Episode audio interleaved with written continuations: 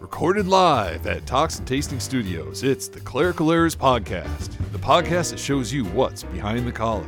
Let's go. From the Talks and Tasting Studios, welcome to the Clerical Errors Podcast. I'm Bullhagen. And I'm Berg. Vickers here. And I'm last year's news.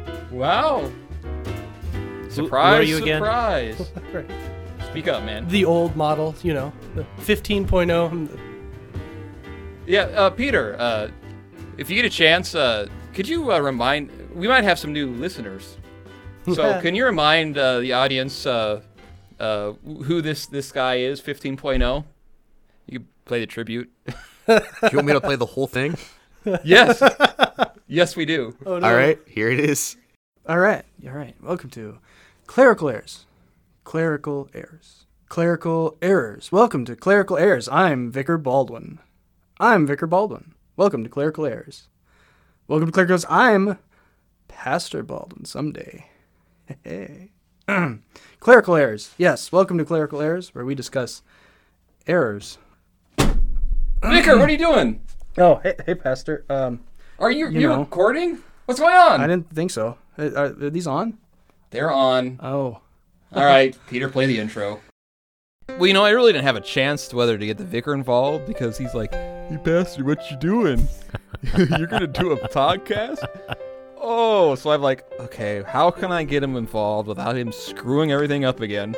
Just Berg, remember, this sets the standard for every other vicar ever. uh, we have this uh, really fancy app. We have what's called a Hey Vicar app. I'm gonna warn you, it has a few bugs. It gets the job done. It gets the job done. So, for example, hey Vicar, what's the temperature outside? Um. Well, let, let me see here. Um. man, it's it's. Uh, oh, it's six degrees. Wow. Hey, how about that? Wow. So this is going great. All right. Very first, stellar, first, uh, stellar work. first uh, time at this, and you limped in with that. We're we're proud of you, Vicar. Hey there, Vicar 15.0 here. Just a quick word to all our listeners, a sort of updated terms and conditions, if you will. As you've no doubt figured out by now, much of this podcast involves joking around, giving each other a hard time, and whatnot. Everyone on here is sort of a caricature of themselves in the real world. Part of that involves giving the stereotypical oblivious vicar a little bit of a hard time now and again. Please be assured that this is all in good fun, none of it serious. And, on the off chance you think what I get is rough, remember that Pastor Bullhagen has to endure every single rough draft of my sermons. That's no small thing. Anyways, that's all I've got, so click accept, sit back, and enjoy the show. Vicar, you mind uh, you mind showing me your notes? Notes. Show them to you. Why why is this just a picture of a cat? Oh well, you know, cat. And then I was like, ism. I don't know how you draw that. Part of that, he's wearing a Calvin and Hobbes T-shirt. Well, yeah, man.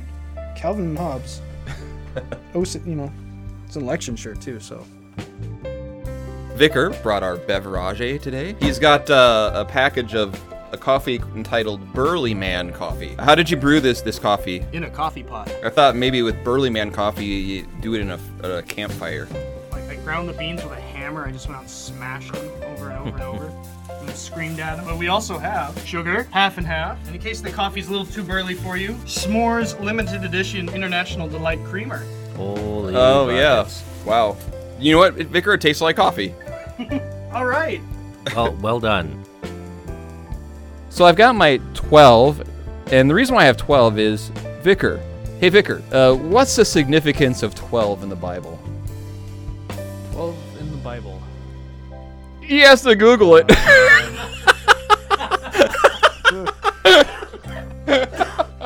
Uh, completion. All right, completion. Like, how many disciples are there? A 12. How many apostles are there? A 12? How many tribes with Israel? 12? Wrong, 13. Uh, Vicar, um, what do you now that you've got our cups here? What do you know about sake? Well, uh, it's made from rice, and my wife and I had some on our honeymoon. That was pretty good stuff. Oh, We drank it out of, uh, it's like wooden boxes. So I didn't have any of those, sorry. man. yeah, I guess How poor were you? If you're listening at home, one thing you didn't expect to learn about today is about how Vicar spends his honeymoon in a wooden box drinking sake. can, can I just stop you for a minute? Sorry. No, It's getting a little well, too. I'm really trying to concentrate, but then I see Vicar. He's playing with his shoe. What on earth are you doing? He's looking for snakes. he, he has his shoe off. It's in his hands, and he's look, looking at it like it's a puppy. What, what are you doing, Vicar? What are you doing? Uh, I, yeah, I don't know. We had a thing going. yeah. we were. It was a beautiful moment and ruined. Well, I- You're just playing with your shoe. How old are you? Hey, hey, uh, hey, Vicar. What does a porpoise sound like? I have no idea. Please. Yeah, do comparison. Do comparison. I want to hear comparison. Here's a porpoise.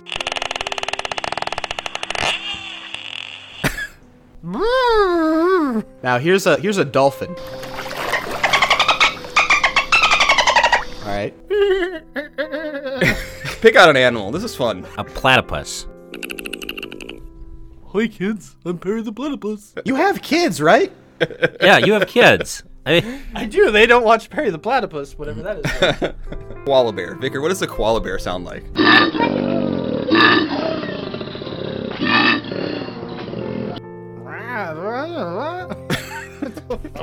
Okay. All right. So I like where so, this led. Honestly, that one was pretty close.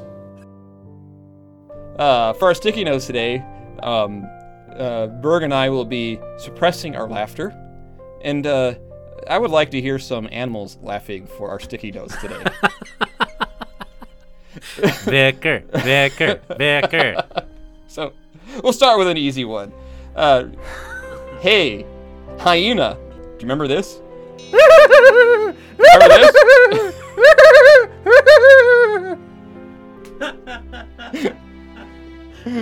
I'm never gonna get a call.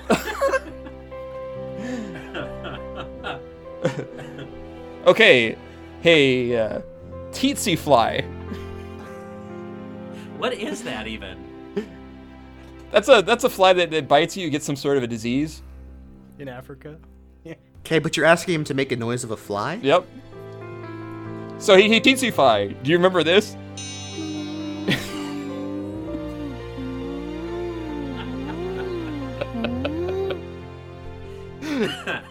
hey, so, so, uh, how about you got one? Got one, Berg there? Well, you you went with fly. Let's go with elephant. Okay. Hey, uh, well, let's go. How about this? Elephant's too easy Okay. Because he knows what an elephant Elephant's sounds like. too But- easy. But it, but does he know what a woolly mammoth sounds like? Yes. See, hey, woolly mammoth. Do you remember this?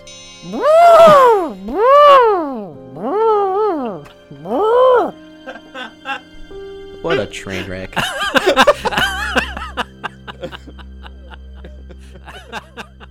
So does it bring back some more memories? Oh, more memories, tears, you know, all that. It was a good time. Is it kind of weird to be like staring 16.0 in the face right now? It is a it is an improvement, you know. What, what can I say? We, we like this vicar so much that we got him his own microphone. Right? I mean, it is pretty. And there's a lot less duct tape on his headphones too, so that's kind of cool. And how you been, Berg? Oh, just living the dream. Living the dream. Well, I brought a drink. Ooh, I brought a drink. It is uh from, of course, where do I like to buy my drinks from. Aldi. Aldi. Okay. Right. And this is uh called Quarter Cut. All right. It is bourbon barrel aged wine. Ah, very good. So sounds yummy. Maybe is yummy something you use if you're a sommelier? Is that in wine terminology? That is the uh, that that is the strict definition, right? So so as I get this open, uh 15.0, uh, how's uh seminary life treating you? Oh, I just It's rough. Isn't that last year, Sam? It's rough. right. I'm writing book reports. Like, ugh, I don't. You know, trying to shift your brain back into that is is has been a, a challenge, but looking forward to next year, or maybe even like June. I guess it'd be this year. I'm getting it there. Hey, there we go. Listen to that. All right. Ooh, that smells good. Here, Vicar, you want to divvy that out for me? I'm so lazy. Yeah. So for our listeners, what kind of classes are you taking at the seminary? Uh, so this quarter, I've got uh, Psalms, um, Theological Ethics, Medieval Church History, and the final uh, it's Homiletics 3. It's the final preaching course that they have you take. Okay. So- Nice. Yeah, it's wide variety, so it's been pretty interesting so far. Well, this is our uh, first real episode of the new year, right? It is. And uh, one thing uh, we need to do is, um, well, we've got to clean out our answering machine. Uh oh. so uh, um, I, I think what I'll do is it's gonna be too much to play all these at once. So I think we'll just scatter them throughout the show if you don't mind. So uh, so I'll uh, play the first message here that we should maybe hear and maybe respond to. At the tone, please record your message. When you have finished recording, you may hang up or press 1 for more options. Hello? Is this Pastor Bowhagen? Can you hear me? Can you hear me? At the tone, please record your message. When you have finished recording, you may hang up or press 1 for more options. Hello, say, uh, Pastor uh, Ballhagen, is that how you say your name? I have found this amazing coincidence because uh, uh, you mentioned you had a great uncle that had four kidneys in your uh, last program, and uh, what an amazing coincidence because I had a great aunt, my great aunt Laverne, and she had four kidneys too. Wow. And at the time, she was you know, said to be the only person in the country that had four con- four kidneys. So what a- an amazing coincidence, I would say. Well, anyway, uh, that's not why I called. But did I hear right that Pastor Berg is a vegan? Is that true? I, I was thinking, is that some Uh, kind of no. astrological sign or something like that? But I don't think he'd go for that. So I thought I'd try to get myself up to date, and I thought, well, maybe he is named after the star Vega, or maybe he drove a Chevy Vega, and he was so fond of it that he thought of, he associated himself with it. But I, I did a little research. I'm not like pastors who don't want to look anything up and just, you know, wing it, you know, when the lay people ask something. But I looked it up, and I found out that a vegan is like a vegetarian, only he's worse. And I remember after the flood, it was in uh, Genesis uh, chapter 9 when the Lord said to uh, Noah, Anything that moves is food for you. So it's like he was saying, Animals beware, you move a muscle and you're going to be dinner tonight, you know? So animals are the way to, to go too as far as eating. So I just thought I'd mention that. And there's just one tip for these uh, vegans or vegans or something, and, and that is uh, just listen to this. You know these so-called meatless burgers? They taste just like beef. And you know why they taste like beef? It's because Where's they have meat really? juice in them. now, meat juice is a polite way of saying fat, because that's where the flavor is in the beef. And fat is cholesterol.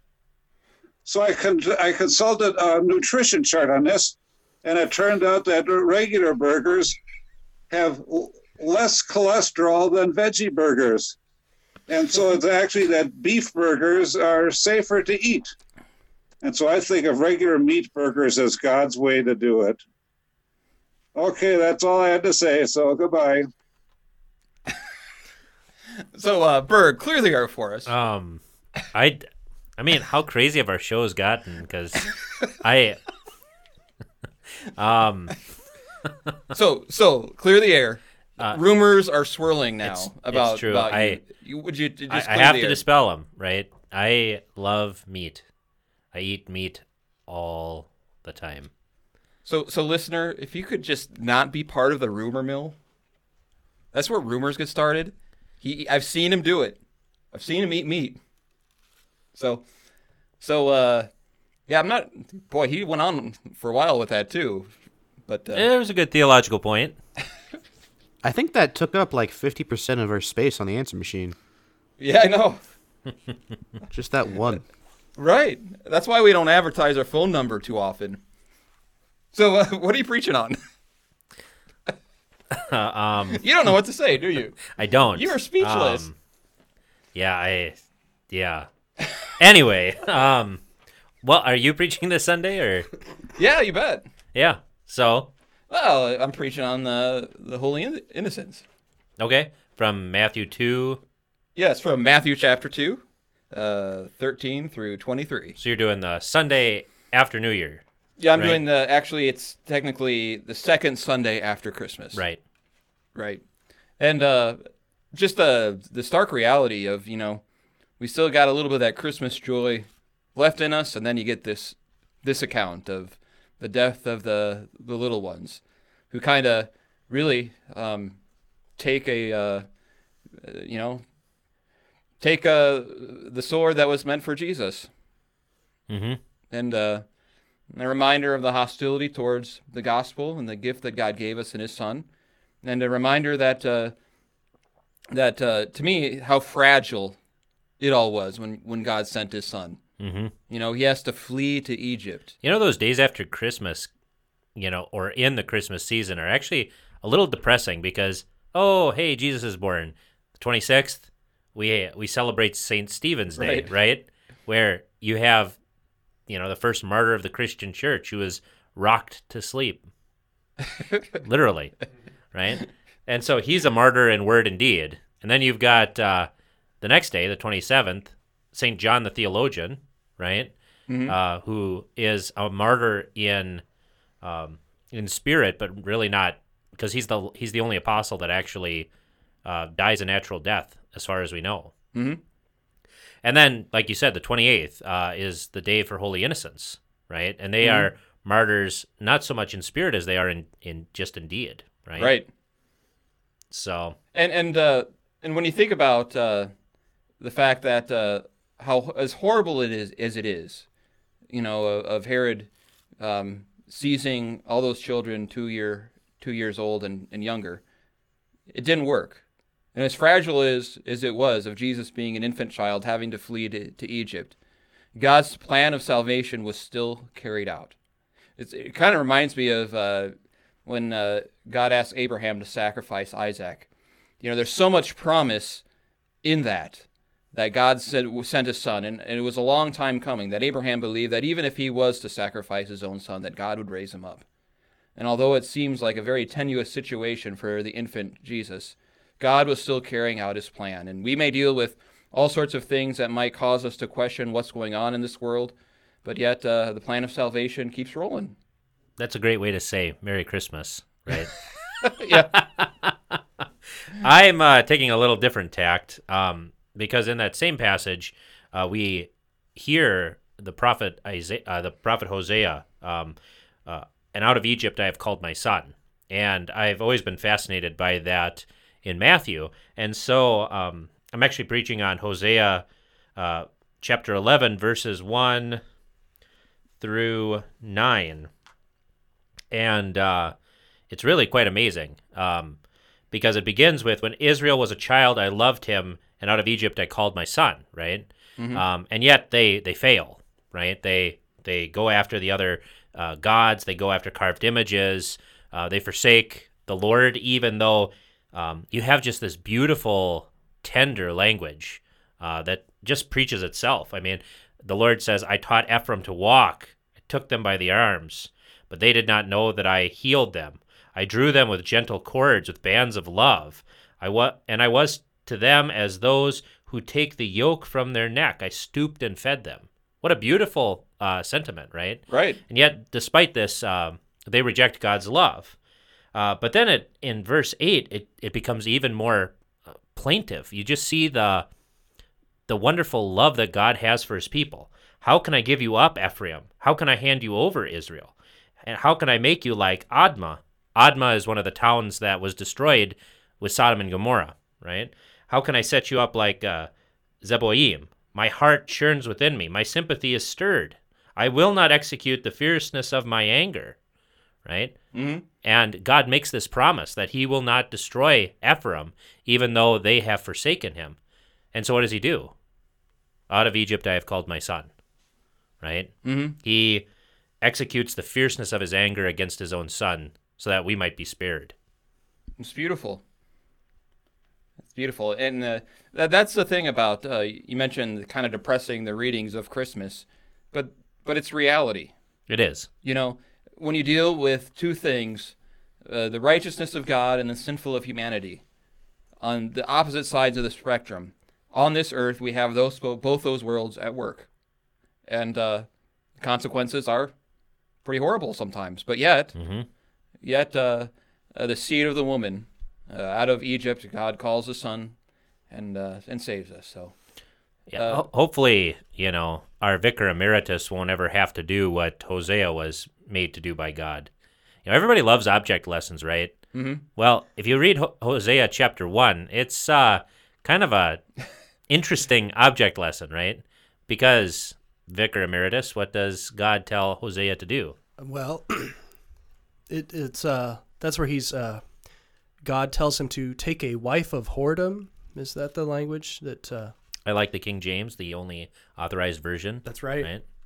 Right? A wife who will not be faithful to him and to have children by her and then she leaves him anyway and then he is to go redeem her and and uh yeah, so his and what are the kids' yeah. names? I think that's my not favorite. my not my son, is Yeah, it? not my people. Not my- loved, not No my Mercy people. isn't one of them.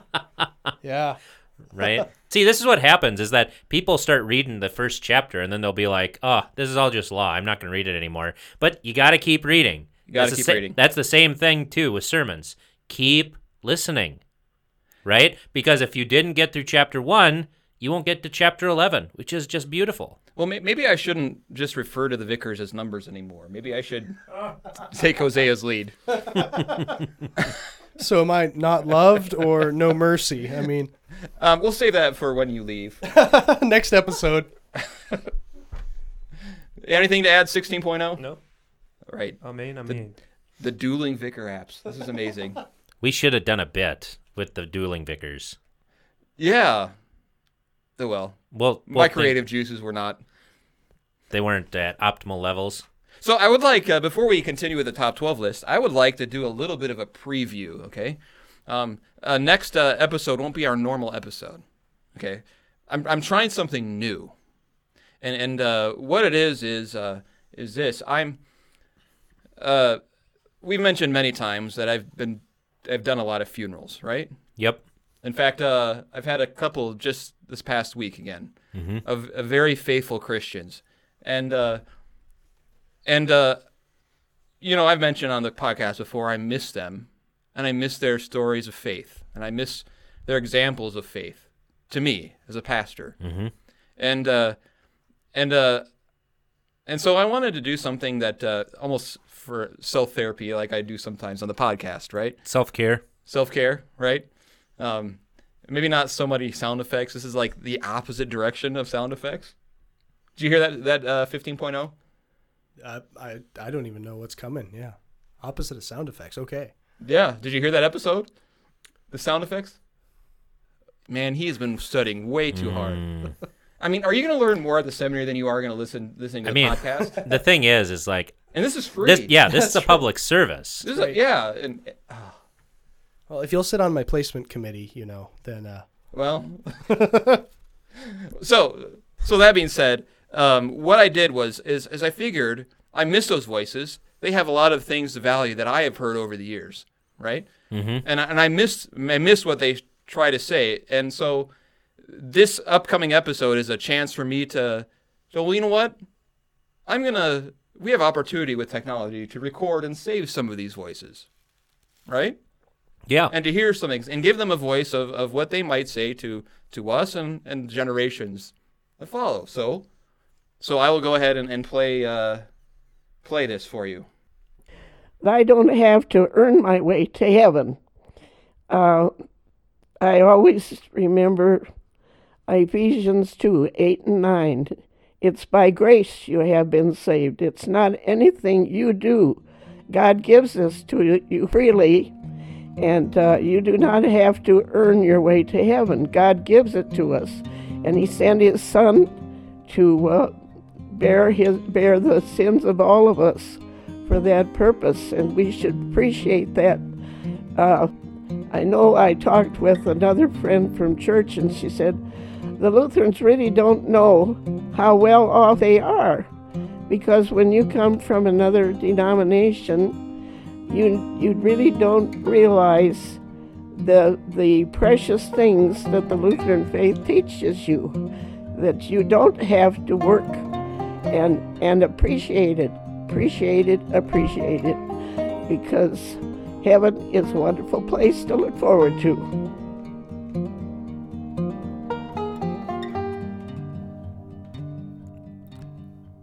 When you're a pastor, you meet wonderful people of faith. And oftentimes you are humbled. Any pastor I know would say the same thing. We're humbled by the faith of the people we visit with. We hear stories about trusting in God in times of war or economic stress or loss. We see examples of love of a husband and wife that are extraordinary. We hear words of wisdom and simple trust that they have in the Word of God. And then, just like that, they are called to be with Jesus.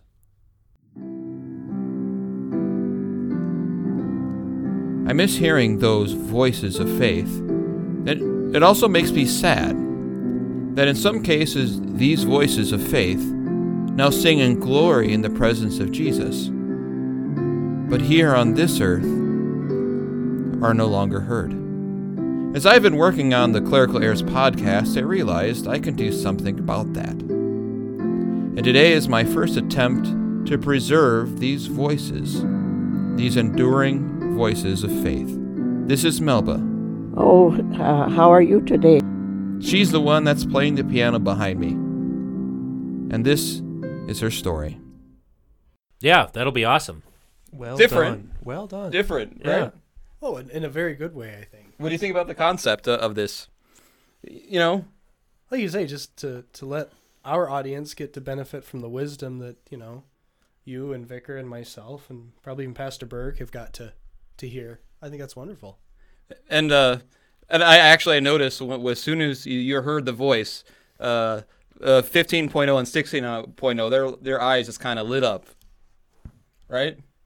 So, so it's a you know it's a kind of an interesting thing that I I, I thought I'd try and do. So, um, uh, please uh, when you get that new episode next week, uh, please share it, get the word out. It's something I don't think you'll hear other places. So. Yeah, in and I feel like in in our society today, the voice of the elderly, the voice of wisdom, isn't heard. It's not heard in what's being broadcast on TV. Um, it's not heard in pop culture. It's not really even heard in uh, the movies. You know, all the actors want to appear younger and younger, Mhm. um, kind of young and reckless. But And and there is a little bit of a generational thing, I think, going on right now in culture. Yeah. Mhm. Would you say, Berg? Yep. So, so uh, that that's uh, look for for that uh next time. awesome. So, so that uh, actually now that we we've taken the wisdom of uh of that person, uh, uh let's al- also make fun of another old person. you want to hear another message, Berg? I know you do. I do. I know you do. All right. At the tone, please record your message. When you have finished recording, you may hang up or press 1 for more options. Now, I heard this in the same program that as I heard the other. Uh, if it was talking about keys, uh, that uh, that hymns hymns are in minor keys, and that those minor key hymns are more ponderous and heavier, and are more serious. But I wouldn't say that. I wouldn't say that minor key hymns are better at all. For example, minor keys are harder for lay people to sing. And I would add, minor keys are harder for pastors to sing too. Because I was listening to you guys singing, Oh, Rejoice Ye Christians loudly, and you changed the key about four different times while you were singing the hymn. And the vicar wasn't any help either. So they're not all that easy to sing. And meanwhile, I think of the, the, uh, the hymn of the Father's love begotten. It's based on a. I got this from the old hymnal back in the 40s and 50s. You know, I think of that as God's hymnal, and the others are all phony. uh, but it's uh, of the Father's love begot. You must know that one. Finally it's actually a people agree on. 12th century. It says it's a plain song. I suppose that means that you sing it kind of plainly, but it's 450 years older than "Oh, you rejoice, you Christians loudly." And guess what? It's in a major key, not a minor key. And so I would maintain that uh, even with more lighthearted songs, minor key songs can be happy too. Like What Child Is This, which is alias Green Sleeves, of course. That's in a minor key. Or how about God Rest You Merry Gentlemen? That's in a minor key. And even in the secular world, there are a lot of happy things in minor key. And I'll just give you a couple examples. Hernando's Hideaway, you know, you can use the doxology for it. You know, praise God from whom all blessings flow. Praise Him, all creatures here below. You get the idea. Or how about Midnight in Moscow? That's a happy song that's in a minor key. Or when Frankie Laine sang the theme song to the Western uh, series Rawhide, that was in a minor key. So you guys could keep your minor key and act all superior to us, but I'm telling you, the next Reformation that comes along, I'm going to be singing a mighty, fortress, which is in a major key. That's all I have to say. So goodbye. You look you look bef- befuddled. I don't feel so ADD now. All right, there, there, there's one more. that's longer. We'll play that at the end because it just gets way too long. All right, so um, I'm gonna fast forward to, to one more one more message just so, so I can clear out this box. All right. Sounds good. I'm not sure what he means by this, but we'll find out. At the tone, please record your message. When you have finished recording, you may hang up or press 1 for more options. Closed on Sunday. You're my Chick fil A. Closed on Sunday. You're, you, my Chick fil A. Hold the selfies, put the gram away. Get your family, You all hold hands and pray. When you got daughters, always keep them safe. Watch out for vipers. Don't let them indoctrinate. Closed on Sunday. You're my Chick fil A. You're my number one with the lemonade. Raise our sons, train them in the faith. Through temptations, make sure that they're wide awake. Follow Jesus, listen and obey. No more living for the culture. We nobody's slave. Was that in a minor key? Berg, you, you look confused. Like, why did I come in today? Are you all right?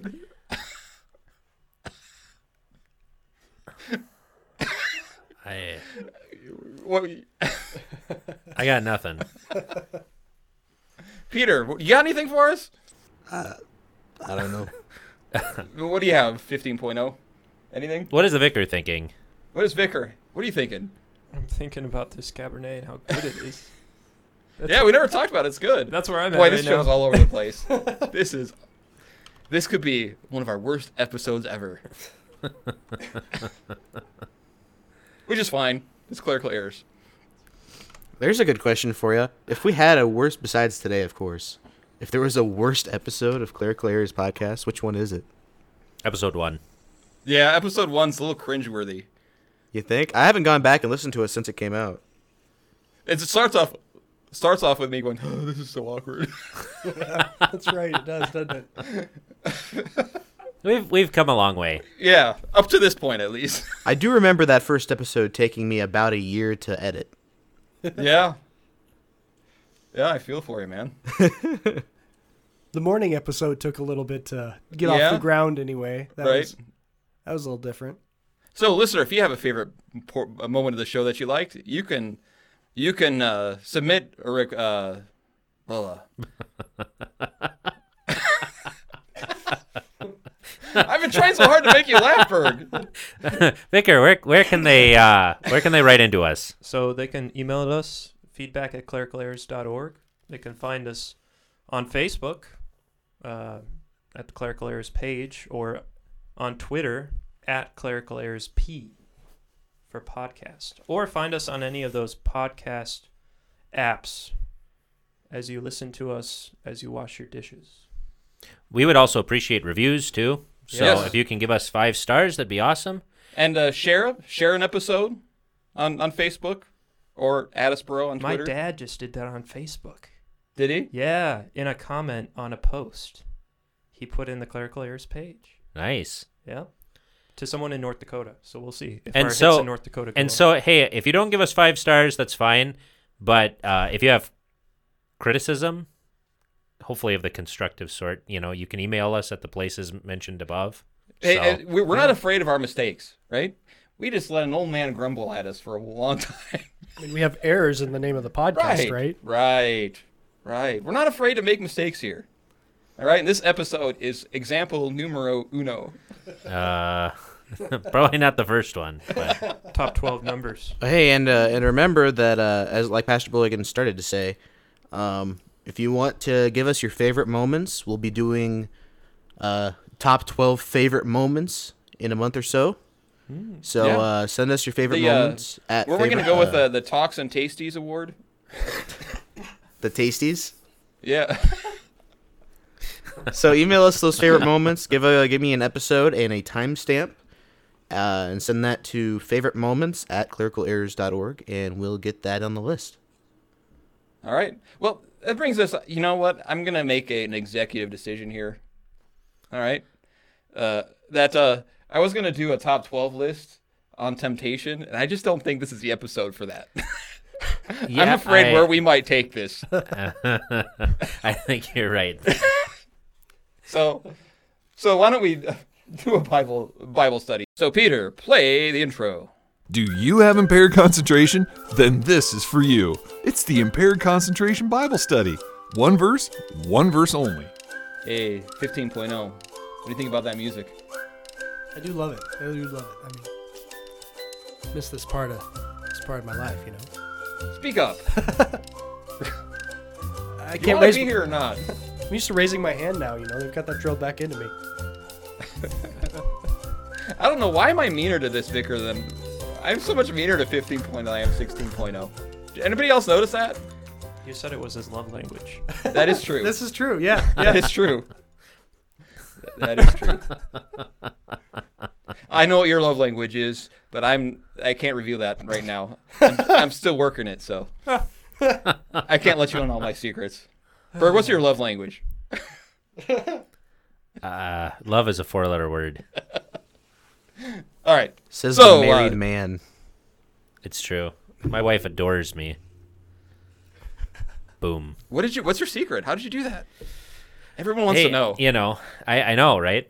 So, but like you said, there's some things that you know.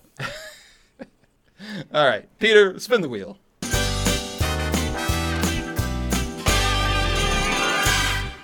All right, we got Mark 10, verse 52. Hey, let's. I want to see which which uh, app gets it faster. And Jesus said to him, Go your way, your faith has made you well. And immediately he recovered his sight and followed him on the way. All right. So, obviously, the conclusion of which uh, healing uh, is that? Obviously, a blind man. Blind man. Berg's laughing at me again. Bartimaeus. Is that blind Bartimaeus? What's a Berg? you contribute nothing and you just laugh. You've been. you just look at us. Am I okay? 15.0 and 16.0. You have an, an, an opportunity to speak up. He, he doesn't con- contribute that much, and then when he does, it's just he just looks at us like our hair's on fire. Are you all right tonight? I'm fine. Okay. So, Berg, take it away.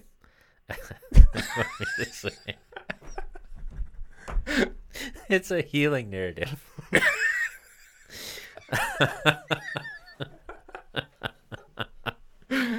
um, well, what can I contribute here?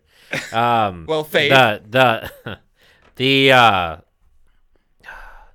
what Jesus says to him isn't exactly translated right. Your faith has made you well should actually be your faith has saved you. Oh. Um, which is very different. Um, it's not so much about the just the physical wellness, but it's faith actually does save. It can save in a physical sense, like it does here, um, but faith saves in a much greater sense. Uh, it saves the soul, Right. um, and this is what we see: is that this man re- re- recovers his sight, and then it says he follows Jesus. Right? Um, I don't know about the parallel passages, but I think this comes like right after Um, you know, right after Jesus uh, has condemned the Pharisees for their blindness and also the disciples, because Jesus tells them very plainly where he is going.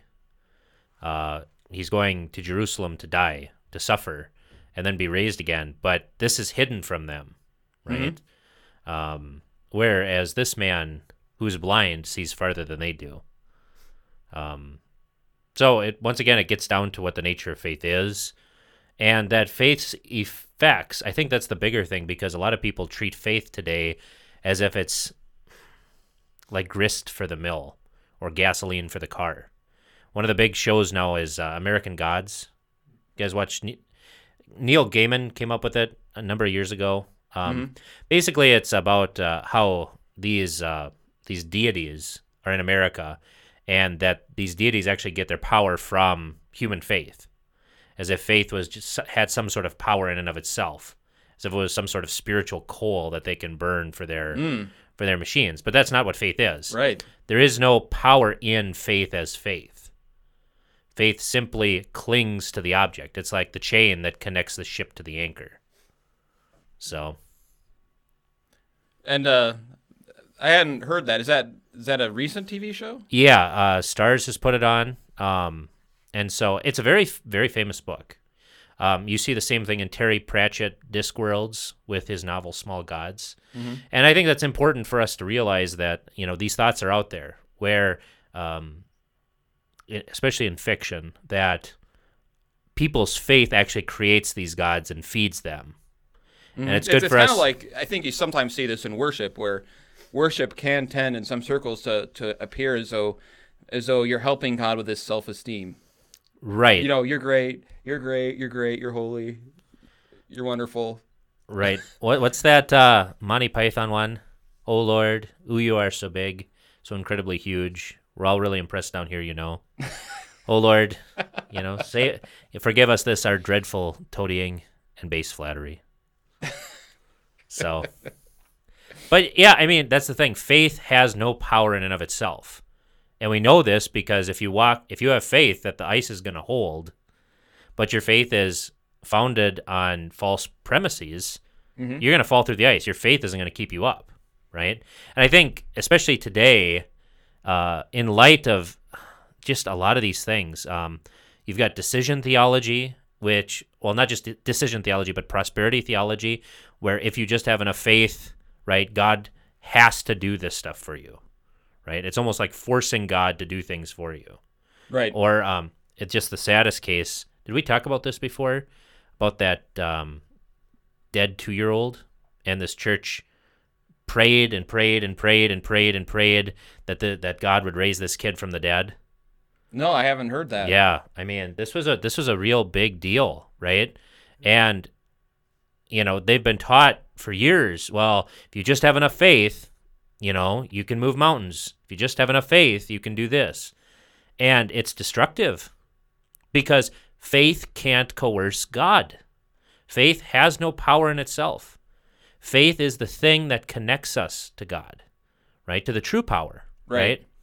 And so moving from this relativistic and subjective sort of thinking to the objective value of things like the sacraments or offices because that's an even that's an even bigger one in our society today too so Well, I, I think you're right in the sense that uh, you know faith is is, uh, is kind of taught like this too. That faith is in a way a self fulfilling prophecy. If you can believe you can do it, you're more likely to be able to do it. And so, the faith is is viewed sometimes as the the power and the instrument that that gets things done, rather than the God who who does them. mm-hmm. Because faith actually says, "I am weak." Faith actually says, "I repent of my sins." right You know, faith says you just read the Psalms. You know, you could see every one of them doesn't talk about their own strength or their own strength to believe. It's all about these Psalms of faith are in who God is and, and how He saves. which is why i think you see this reaction in lutheranism now that doesn't want to talk about faith very much and i think that's wrong too Mhm. i think that's an overreaction but i think the the reaction of wanting to focus faith on what is objective is very very important Right. you know this blind man trusted that jesus not only had the power to heal him right Mhm. but that he also had the desire to heal him too. And so the the object of this man's faith, and faith here means trust. That is what faith is. Faith is the confident trust in the promises of the gospel. Well, I want to apologize, Berg. I said you hadn't contributed much yet, so So you have. the end. I'm done. yeah, uh, it's up to you. Uh, 15.0 and 16.0. What's next? Uh, punt. Why don't we? Uh, actually, I'm going to refer to to 16.0 because he had some kind of like a news that bothers Berg type of thing. So that you wanted to bring up. Am I wrong? Oh, yeah, sure. Um, Peter, play the intro. There's fake news, there's real news, then there's real news that Berg wishes was fake. It's time to hear news that bothers Berg. so it's recently come up in uh, the Washington Post, specifically that United Methodist Church is Mhm. going to be splitting. Um, by uh, they're going to meet in in their church uh, council, their church gathering, and they're going to form uh, two distinctly different church bodies. Um, and I guess it it is a news I'm sure that bothers Berg, um, the schisms that happen in the church, but perhaps uh, it doesn't bother you completely. Um, I'm not sure. From what I, from what I yeah. understand, both both sides are pretty pleased with I, this idea. Right. Mhm. It's a compromise. Yeah. I mean, it's never it's never a it's never a desirable thing. Right. To have to part ways. I mean, but I think they're finally being honest. I'm glad that there's not the hypocrisy of saying that, you know, we believe the same thing when we really don't. Right. Um you know. But what, what makes me sad about it is is this is is this is a basically comes down to I'm guessing sexuality Mhm. and that kind of thing, right?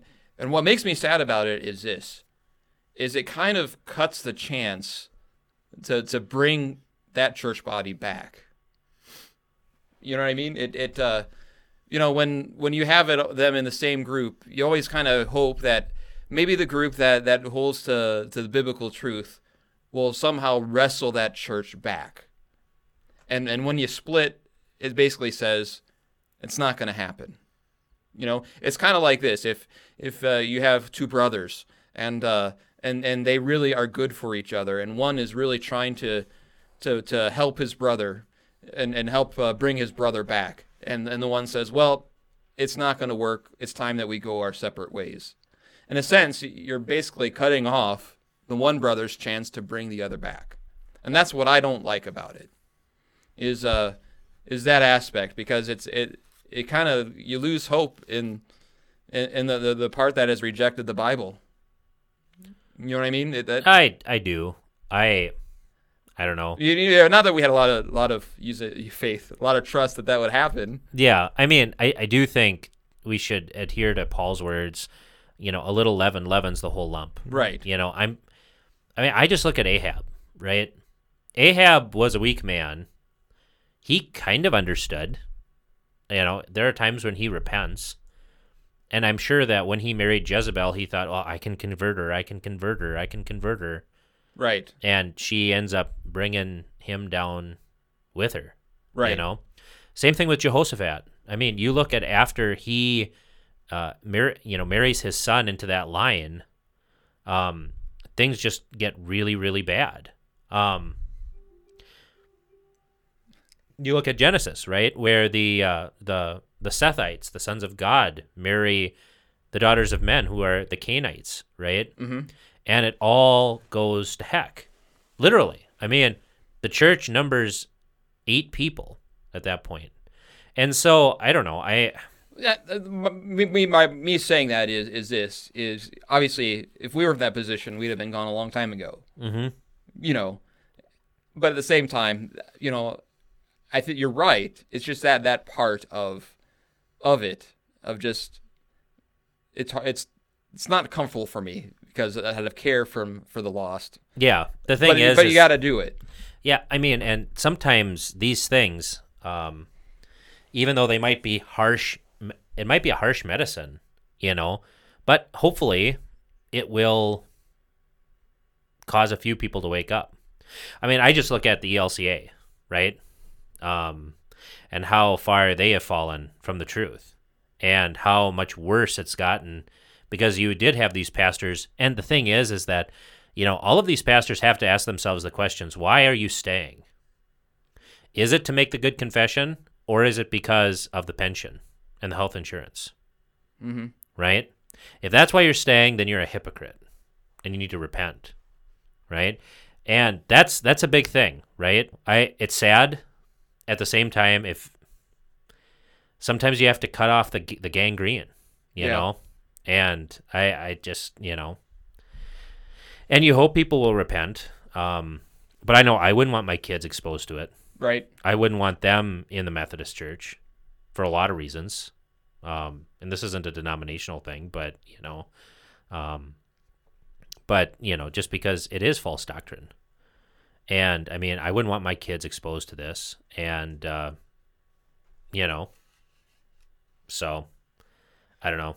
It's going to be a significant uh, shift in the religious landscape in America because this is the third largest uh, mainline Christian denomination in America, and uh, there's like 16 million members. Mm-hmm. Um, Well, and I look at like Hermann Sasse. He's a not Ben Sass, Sassi, right? But Hermann Sasse is a German theologian, and he was a historian. He writes about uh, the Presbyterians in oh, when was it? In the 1800s, and it was a period called the Great Disruption when a number of a whole bunch of uh, conservative Presbyterians actually left their synod they left their churches. They didn't have church buildings. They left their their parsonages, which they call manses, right? Mhm. And they they they went out they went out on their own, trusting in the word of God. And their denomination, that breakoff, grew exponentially because they were faithful. And I, I think historically that is a, a good lesson for us to follow, right? Right. So now, of course, they get reabsorbed and then it all goes to heck. But you know, Yeah. so, but so so it goes, right? Yep.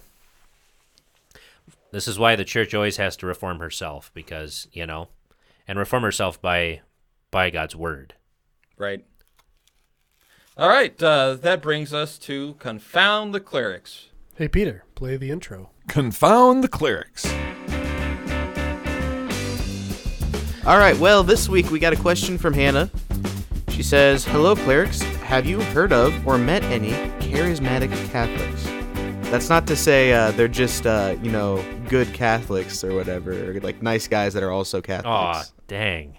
That's what Capital C, charismatic Catholics. Vicar, what does charismatic mean? I'm gonna have to look this up. Oh. Vicar Emeritus, go. Look see, it up. Look it from, up. Uh, charis, which is gift. So charismatics, you know, those who believe they're still receiving spiritual gifts, as Yeah. opposed to maybe cessationists. Okay, what is cessationism?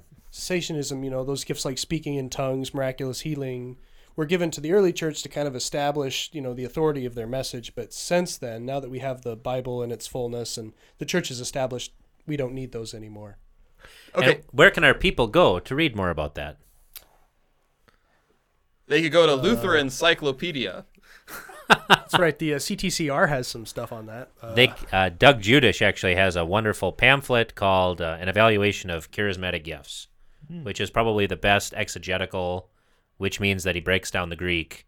Oh, cool. Um, Where's that at? Uh, I think the seminary bookstore has it. So it is one of the best defenses Yeah, of. by the way, where do you go to? uh, You asked that question, okay? Tell tell to the people how large the library of your institution actually is, and they might have it, Vic or Vicar 15.0. Well, they have a lot of books. They've got tables and stuff. There's some windows. Do you just look at the vultures? Lots of windows. Yeah, the, as, the as geese they, as as they they stalk the Greek students. Yeah, right. Impending doom for finals. It's great. So, where were we? Charismatic Catholics, right? Right. Yeah. To me, it sounds like a, someone someone has to come up with a joke. What do you call a charismatic Catholic? That's got to be a punchline somewhere. All right, you guys think about that. We're going to come up with one by the end of the show. All right. To me, I would say I have not met met one. I believe that they're out there, but uh, I think the the problem with it is is their uh, competing thoughts. Because if you're you're charismatic, uh, their spiritual truth comes from the immediate the immediate uh, Holy Spirit coming to you, giving you tongues, giving you gifts by which He tells you where you're going and what's going on, right? And Mhm. in the Catholic, that's the Pope. Right. It's really hard when the last three popes have like said that this is okay. Right. And that's because, as the Smalcald Articles say, um, the Pope is like the greatest enthusiast or fanatic that there is, right? Because as Luther says that he swallowed the the Holy Spirit feathers and all, right? Actually, that's like the other. That's like the Zwickau prophets. But anyway, I think the same thing can be said of of the papacy, right? Because it's not found, right? The Holy Spirit is not found in the Bible, right? The Mhm. Bible is this dark cave that needs to be illuminated by the magisterium, right? And if the Pope is the successor of the apostles, why can't he give or at least, you know, validate, kind of like at parking, right? you know, validate uh, these spiritual gifts.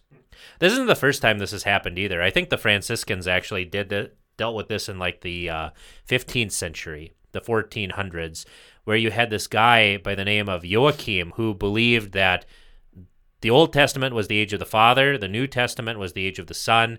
We're about to enter into the age of the Holy Spirit. Mhm. Um, what were they called? Anybody know?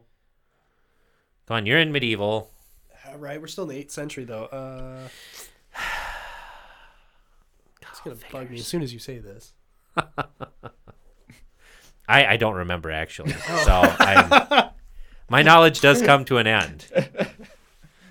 Um, but I would I would say this. I I mean you see it in, in certain things where where um, I think my guess is, and this is purely my guess, is is it comes a little bit from the uh, the saints aspect of it because you know you'll find Catholics who well Mary all of a sudden spoke from a cloud. Yeah, how is this any I- different from the Lady of Fatima or whatever? Right. I mean, right, you where know. you you know you see Mary or you hear Mary's voice, or you have these these miracles when you know a, a saint has to have a certain amount of miracles to be right considered i a saint. you know i went and prayed in front of this uh you know and it's just amazing i don't know if you guys have ever read the science fiction book a Canticle for Leibowitz it's amazing Anybody? it's a great book That- that's next on my list. Yeah. it should be because uh there's this uh nuclear war that happens in the 70s right and so the roman catholic church actually uh, you know it's kind of like um how the irish had all of these, you know, documents that they kept copying again. Mhm. Only they're doing it today with like mathematical formulas that they don't even understand. Right. So this is taking place in like the Texas desert, and so uh, it goes through the the centuries and millennia that it takes for civilization to rebuild itself. And these monks, who are of the order of Leibowitz, are doing this right. And so the first novella is really about how he gets canonized, and it's all just a bunch of nonsense. So, I mean, you know, And I, I do think too part of it of the charismatic thing is this is I think a lot of those type of things come out when certain needs aren't getting met. You know, if you don't have certainty of salvation, you're gonna find it in some way. right. Well, you know, and you know, we're all built this way, right? Mhm. We don't actually want to believe by faith, right? We don't want we don't want to walk by faith. We want to walk by sight. But but, but if You you, know? if you have a system that says you don't know, you know, you don't know if you've have you've merited enough for your salvation, and if you don't know, maybe you will find look for validation in in the, the God speaking to you and God But, giving Luth- you a voice. but Lutherans do the same thing. Oh, That's yeah. the thing because the old Adam is a he's an enthusiast, right? Right. He wants to go beyond the Word of God, and that's the thing is That- that that's why know, when you find more charismatic type Lutheran church, guess what gets downplayed? The sacraments. right. Right. Yep, that's the truth. So, but you know, this is this is the way it goes, right? Is and it's something a temptation that we all have to watch in ourselves because, you know, we all want a dream. We all want, you know, some super secret special gift, right? You know, and uh, it's not that way. So we walk by faith and not by sight. All right. Well, thank you, Hannah. You always have good questions. Hopefully, we answer them. But uh, in in short, no, I haven't. I uh, I Wikipedia'd it. So why'd you do that? We got two Vickers here.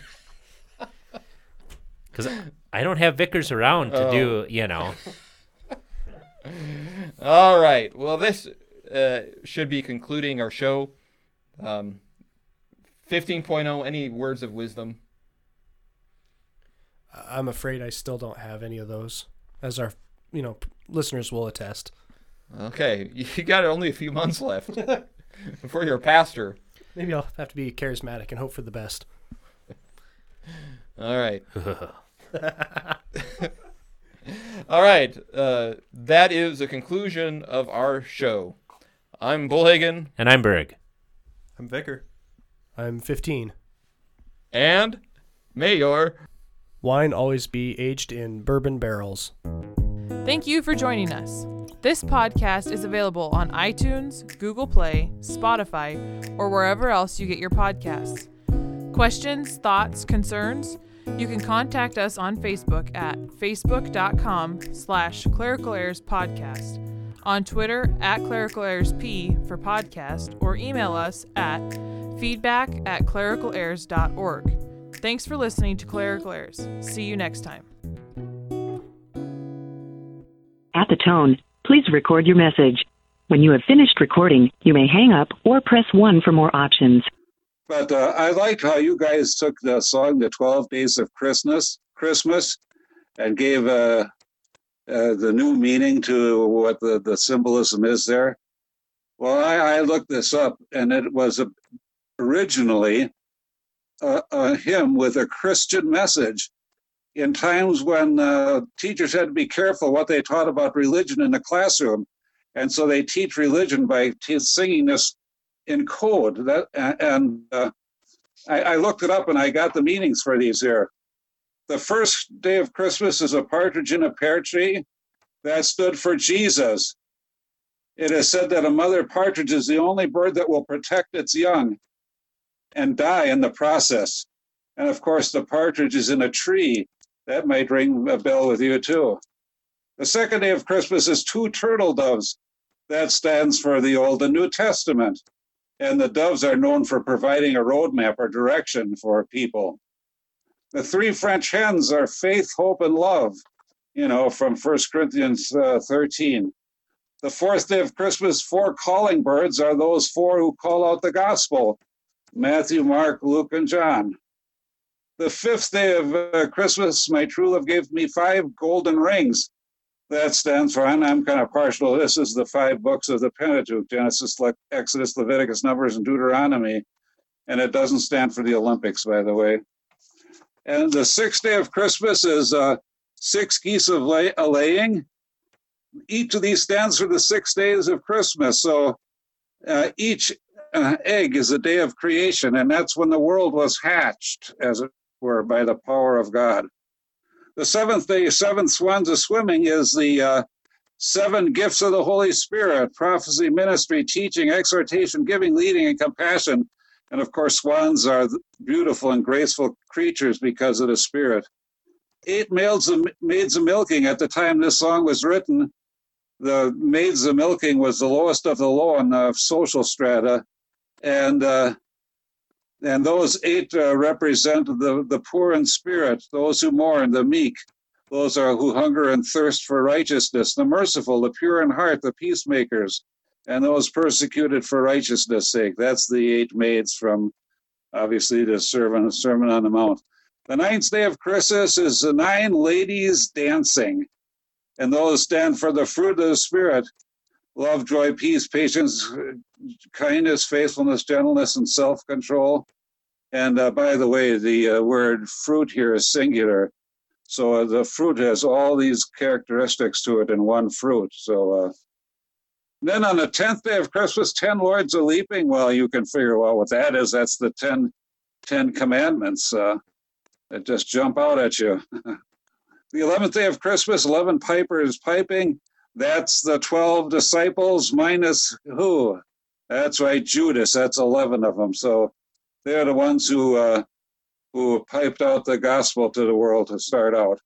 And finally, 12 drummers drumming, and it's all packaged in the 12 days of Christmas. Uh, anyway, that's uh, what traditionally you could say there are 12, 12 points of doctrine in the Apostles' Creed. And uh, now the, the Roman Catholics take, lay claim to this, and they say they are they wrote this, but I'm wondering uh, in in uh, one through twelve, there's no mention of the Pope anywhere. So I'm I doubt if this is a Catholic thing, uh, but that's just me. Okay, that's it, boys. Uh, thank you, Pastor Ballhagen, is it? And Pastor Berg, thanks for your program. Bye.